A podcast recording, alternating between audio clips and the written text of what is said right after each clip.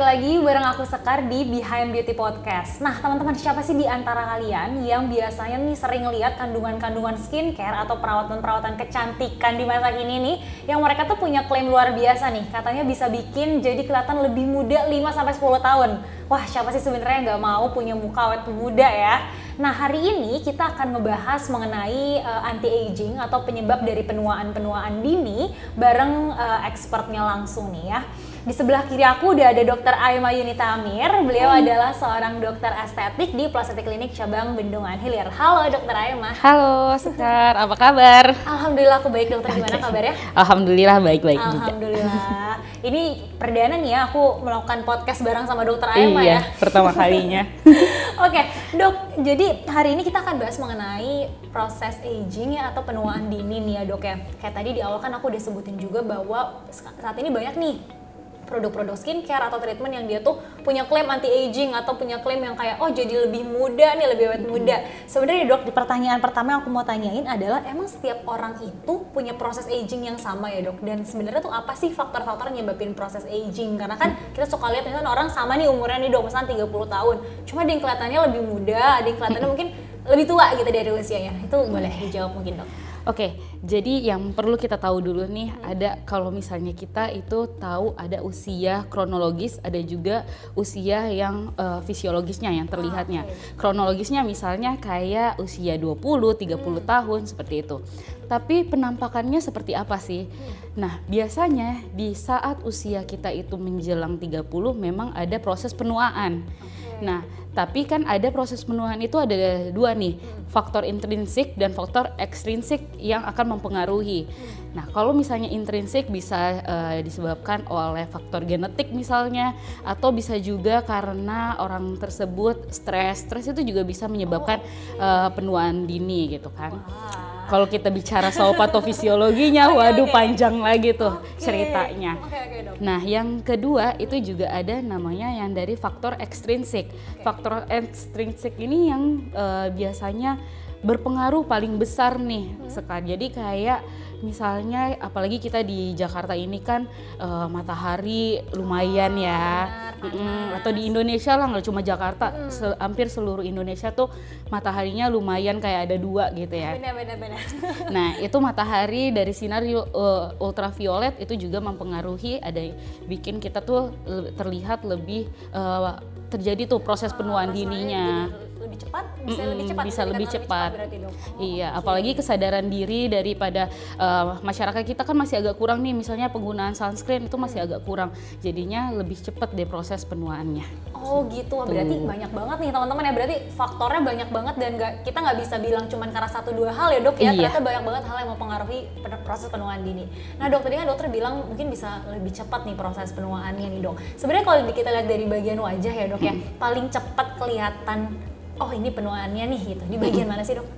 Bagian-bagian yang paling ter uh, paling terpapar matahari. Hmm, Okay. Yang menonjol, misalnya paling menonjol di bagian wajah kita kan ada uh, tulang, pipi, tulang pipi, terus di bagian jidat yang uh sering langsung terpapar. Uh Makanya biasanya di situ terlihat nih ada garis-garis halus uh ataupun perubahan warna, misalnya kayak menghitam, uh, bercak-bercak kehitaman. Yeah, yeah, yeah. Itu yang paling sering kelihatan. Oke, okay, berarti gitu. tadi kalau misalkan kayak di kerutan mata gitu deh, itu juga kelihatan. Bisa kelihatan. Jadinya kelihatan misalnya nih uh, pada saat uh, orang tuh usianya 30 tahun ke atas kan biasanya sudah ada terlihat garis-garis iya. halus. Yeah. Nah, biasanya di pada saat di 20 tahun tuh mulai kelihatan sedikit tapi mungkin nggak terlalu signifikan ya, nggak terlalu terlihat jelas. Oh, Cuma okay. mungkin kalau secara deket banget baru, baru kita bisa kelihatan ya dok, kalau udah ditelak-telak banget nih baru kelihatan mm -hmm. ya. Oke, okay. yeah. nah dok, tadi kan juga aku sempat sebut ya dok, kalau sekarang-sekarang ini aku sering banget mungkin teman-teman mm -hmm. juga yang dengar ya sering banget lihat skincare skincare yang dia punya klaim-klaim oke okay, akan lebih awet muda 10 mm tahun dan akan terlihat iya. lebih muda 5 tahun. Nah, sebenarnya tuh dok kandungan-kandungan skincare di eh kandungan-kandungan dalam skincarenya itu apakah pasti khusus dong formula-formula mm khusus untuk anti aging. Nah, sebetulnya kalau untuk skincare sendiri dok menurut dokter mereka tuh sebenarnya worst nggak sih dok? Maksudnya kayak mm oh bekerja banget nih gitu atau okay. enggak deh kayaknya gitu. Oke. Okay. Nah, kita balik dulu nih okay. ke definisinya skincare. Oke. Okay merawat kulit. Ah. Berarti yang kita rawat dong, bukan yang bermasalah. Berarti proses penuaan tadi belum terjadi. Misalnya kita belum ada nih bercak-bercak kehitaman misalnya, atau belum terlalu jelas nih kerutan halus. Akhirnya kita pakailah produk-produk skincare tersebut untuk mencegah adanya proses penuaan tersebut. Jadi it works apabila kita nggak ada eh, nggak ada keluhan yang bergejalanya tuh mengarah ke sedang atau berat. Ah. Kalau misalnya masih ringan-ringan, masih ya tipis-tipis aja, masih bisa lah kita eksfoliasi dengan eh, misalnya skincare rumahan yang ada di kandungan serum, serum-serum vitamin C kayak atau apa gitu bisa. Tapi kalau misalnya gejalanya sudah menuju ke yang proses penuaan dini yang lebih ke sedang atau berat itu eh, mungkin dibutuhkan untuk perawatan lebih lanjut. Oke, nah itu Gitu. boleh di highlight tuh teman-teman mencegah berarti ya dok Iya. ya. Oke dok, tadi kan berarti kandu- eh, skincare-nya nih. Nah sekarang boleh dong dok di spill nih ya sebenarnya kandungan-kandungan skincare apa aja sih yang emang bagus nih buat mencegah penuaan dini? Mm-mm. Eh, balik kayak tadi lagi kita Oke. balikin kalau misalnya kita lebih ke concern wajahnya seperti apa balikin ke setiap kulit eh, orang tuh berbeda-beda concernnya misalnya untuk orang-orang yang eh, punya udah ada nih kayak ya bercak sedikit gitu. Kita butuh eh, kandungan kandungan yang lebih sifatnya itu untuk menyamarkan menyamarkan kehitaman tersebut. Bisa kita pakai niacinamide atau bisa juga kita pakai retinol juga bisa. Itu juga akan mengikis sedikit gitu.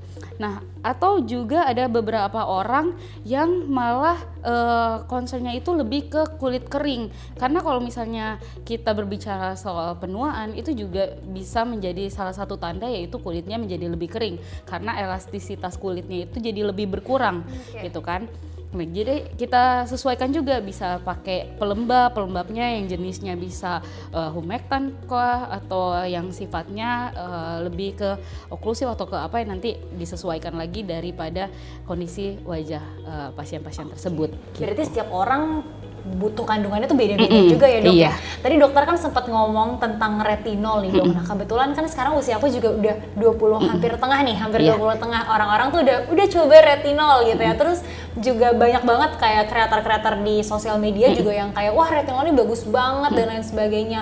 Sedangkan orang-orang yang pakai retinol tuh biasanya orang-orang dengan usia 20 tahunan nih. Maksudnya mungkin hampir-hampir Iya. tengah 20 tahunan. Sebetulnya retinol itu bolehkah dok dipakai sama usia-usia 20 tahunan atau sebetulnya hmm, seharusnya jangan dulu? Saran dari dokter gimana? Oke, kalau dari aku sih, aku eh, kalau misalnya teman-teman sekalian udah mau coba retinol dari usia 20 eh, 20-an awal itu udah boleh banget. Tapi mungkin disesuaikan juga nih dengan retinolnya yang kandungannya masih sedikit dulu. Jangan yang langsung dosis tinggi gitu. Kan apalagi retinol itu sifatnya agak eh, ya menyebabkan kayak sensitif gitu ya. Nah, jadi mungkin teman-teman disesuaikan dulu dari yang kandungannya paling rendah. Nanti jadi seiring berjalannya waktu itu kan juga bisa membantu untuk mengurangi garis-garis halus kan. Jadi menunda nih proses penuaan dini gitu. Nah, itu juga bagus banget sih. Hmm, oke. Eh, dok, kadang kan kita sekarang melihat skincare tuh banyak banget ya dok. ya. Mulai dari toner, terus ada pelembab, ada apa lagi serum, ampul dan lain sebagainya gitu ya dok ya. Nah kalau misalnya di awal-awal usia, tadi kan kita nyambung di usia 20 tahunan ya dok ya. Di awal-awal usia 20 atau 30 tahunan awal banget itu sebetulnya apa aja sih dok eh, skincare yang harus kita konsumsi harus kita pakai gitu? Karena saking banyaknya mungkin orang-orang juga termasuk aku ya dok ya kadang suka males aja gitu kayak aduh rangkaiannya banyak banget gitu. Apa aja sih dok mungkin rekomendasi dari dokter Eh, kalau aku sih merekomendasikan yang paling penting tuh ada tiga. oke tiga aja nih. Tiga aja nih Tiga. oke. Yang paling penting yaitu yang pertama itu cuci muka yang pasti. Sabun cuci mukanya cuci muka. itu pasti banget apalagi kita ada abis eh, keluar gitu beraktivitas gitu kita harus cuci muka dulu. Dan juga bangun tidur juga kita cuci muka dulu kan. Karena walaupun kita tidur juga ada aja debu yang nempel dari bantal gitu. Ah, iya, itu kan nempel juga nah yang kedua itu eh, moisturizer atau pelembab. Itu disesuaikan juga dengan kondisi kulit kita. Moisturizer yang jenisnya seperti apa nanti kita konsultasikan lagi bisa. Nah terus habis itu yang ketiga sunscreen. Hmm. Oke. untuk mencegah uh, proses yang ekstrinsik tadi supaya nggak terjadi nih penuaan dini. Tiga itu aja udah cukup sih kalau misalnya belum ada masalah banget hmm. tiga itu aja sebenarnya udah bisa mencegah uh, proses penuaan dini nanti kalau misalnya ternyata ada masalah lain baru deh kita pakein deh ya. pakai serum serum hmm. apa serum A B C D oke okay, berarti selama mungkin wajahnya nih oh nggak ada masalah yang berat hmm. teman-teman cuman cukup pakai tiga tahapan skincare tadi iya. ya facial wash moisturizer ya dok ya iya. sama sunscreen yang terpenting. Oke dok, nah dok kalau misalkan kita ngomongin skincare pasti nggak ada habisnya dok ya setiap mm -hmm. hari itu mungkin keluar nih varian-varian skincare yang baru. Sebetulnya dok kalau misalkan tadi dokter udah sebutin juga nih kalau mencegah tuh kan bisa nih dengan skincare. Mm -hmm. Tapi kalau misalkan ternyata dia tuh udah masalahnya tuh tengah dan hampir berat gitu dok. Mm -hmm apa yang bisa kita lakukan dok? Apa kita terus hantam dengan skincare atau kita hmm. bisa combine dengan treatment? Oke, okay. kalau misalnya gejalanya itu udah sedang ke berat, berarti dia udah lebih menebal dong. Misalnya garis kerutnya itu jauh lebih tebal, terus uh, ke flek-flek di wajahnya juga itu lebih tebal. Hmm. Selain dengan skincare, kita juga butuh perawatan, okay. perawatan di klinik misalnya seperti laser, ataupun bisa juga dengan peeling yang harus di bawah pengawasan dokter. Hmm yang nggak bisa kita pakai cuma di rumah karena nanti kan uh, bakal kayak ada efek samping yang nanti ditakutkan kayak iya, gitu iya, kan. Betul, Jadi betul. Uh, baiknya kita konsultasikan ke dokter yang lebih ahli tentunya.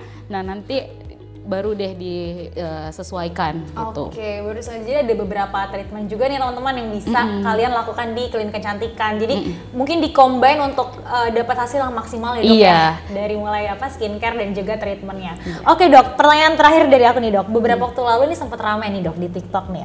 Katanya ada sunscreen yang di dalamnya itu terdapat kandungan oxybenzone, homosalat mm. dan octinoxat aduh mm -mm. agak susah nih bacanya yeah. dok. nah dok sebetulnya itu tuh bahaya nggak sih dok? Atau katanya tuh bahkan bisa menyebabkan kanker. Nah mm -mm. apa itu benar dok? Iya, untuk yang bahan-bahan kimia tadi itu mm -hmm. biasanya kita temukan pada tabir surya. Mm, betul. Nah untuk kalau misalnya dalam dosis yang lebih besar, hmm. memang menurut penelitian akan menyebabkan kanker kalau di, uh, digunakannya itu setiap hari dalam dosis yang uh, tinggi. Okay. Nah, kalau misalnya kita menggunakan tabir surya yang sudah uh, di bawah BPOM, hmm. di bawah BPOM kan uh, otomatis berarti sudah dilihat dong takarannya sesuai hmm. yang seharusnya. Harusnya sih aman, nggak okay mudah-mudahan nggak akan menyebabkan uh, kanker selagi masih dalam pengawasan BPOM. Jadi penting banget nih untuk teman-teman menggunakan produk-produk yang sudah uh, dalam pengawasan.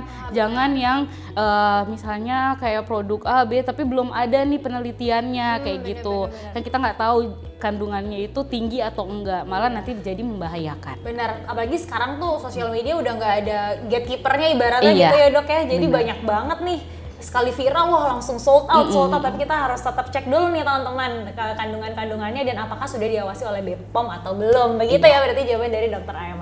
Oke dok, pertanyaan tadi adalah pertanyaan terakhir yang akan menutup podcast kita hari ini. Sebelumnya terima kasih banyak Dokter Emma sudah hadir di Behind Beauty Podcast. Oke, terima kasih juga. Semoga bisa membantu ya. Amin, sangat membantu loh dok. Aku dapat insight banyak banget nih. Mungkin okay. next itu bisa ngobrol-ngobrol lebih banyak lagi ya dok iya. tentang ini ya dok ya.